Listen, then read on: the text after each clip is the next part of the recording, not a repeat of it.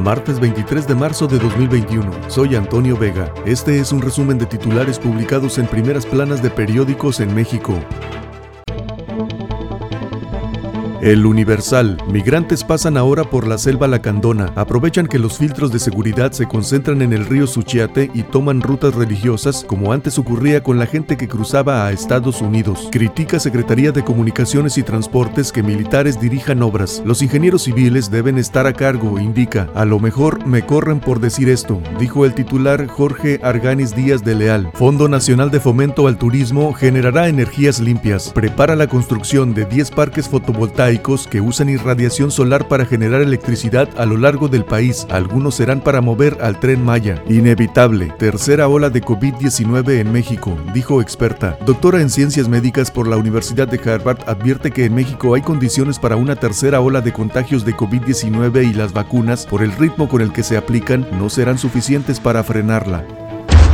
Reforma. Reclaman en Estados Unidos por trabas al agro. Protestan 27 cámaras y asociaciones contra medidas de la 4T. Solicitan apoyo al gobierno de Biden porque se incumplen acuerdos del TEMEC. Regresa Jacobson a supervisar a México. México desplegó 8.715 militares en las fronteras sur y norte como parte de un plan de control migratorio que este martes será revisado por una comitiva encabezada por la ex embajadora y actual coordinadora fronteriza de Estados Unidos, Roberta Jacobson. Exhiben los legionarios Lista Negra de Pederastas. La Congregación de los Legionarios de Cristo publicó su lista negra de 27 sacerdotes que abusaron sexualmente de 170 menores de edad como parte de su proceso de renovación tras el escándalo de su fundador Marcial Maciel.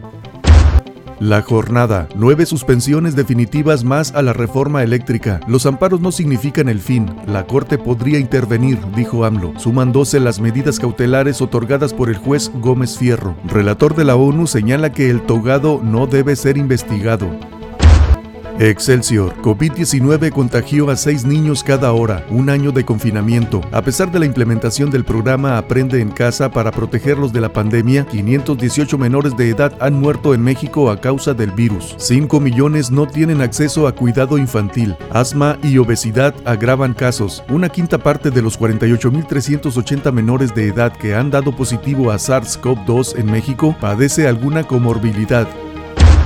El economista, elevar gasto para pensiones representará 1.5 puntos del Producto Interno Bruto. Pasará de 5% este año a 6.5% en 2024. En el 2021 se incrementaría 15% la pensión y se incorporarían 2.5 millones de beneficiados adicionales. Puede ser un riesgo sistemático si no se incrementan los ingresos pronto. AMLO pide a empresas OXO, Walmart y Bimbo un diálogo abierto. La mayor parte del subsidio va a grandes corporaciones según dijo el mandatario sin embargo, pide diálogo con iniciativa privada. En salud, empleo de alto riesgo. Del total de contagios de COVID-19 reportados por las autoridades federales en un año de pandemia, 11% han sido entre personal médico. Las más afectadas han sido las enfermeras.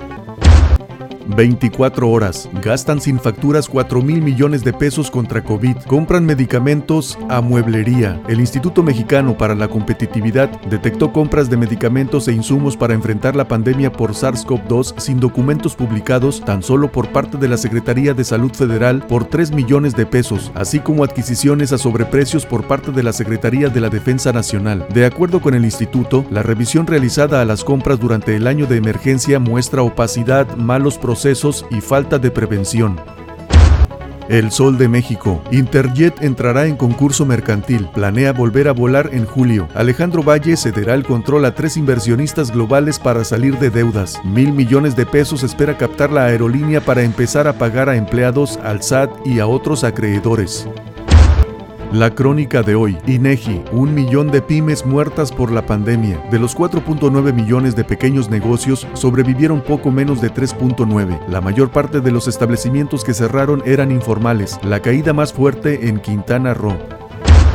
Reporte Índigo, mayorías artificiales. Desde hace casi una década, los institutos políticos predominantes han apelado a las alianzas electorales para alcanzar la mayoría en la Cámara de Diputados, situación que puede provocar una sobrerepresentación partidista. El INE busca cambiar esta situación a través de un acuerdo, el cual Morena impugnó ante el Tribunal Electoral del Poder Judicial de la Federación.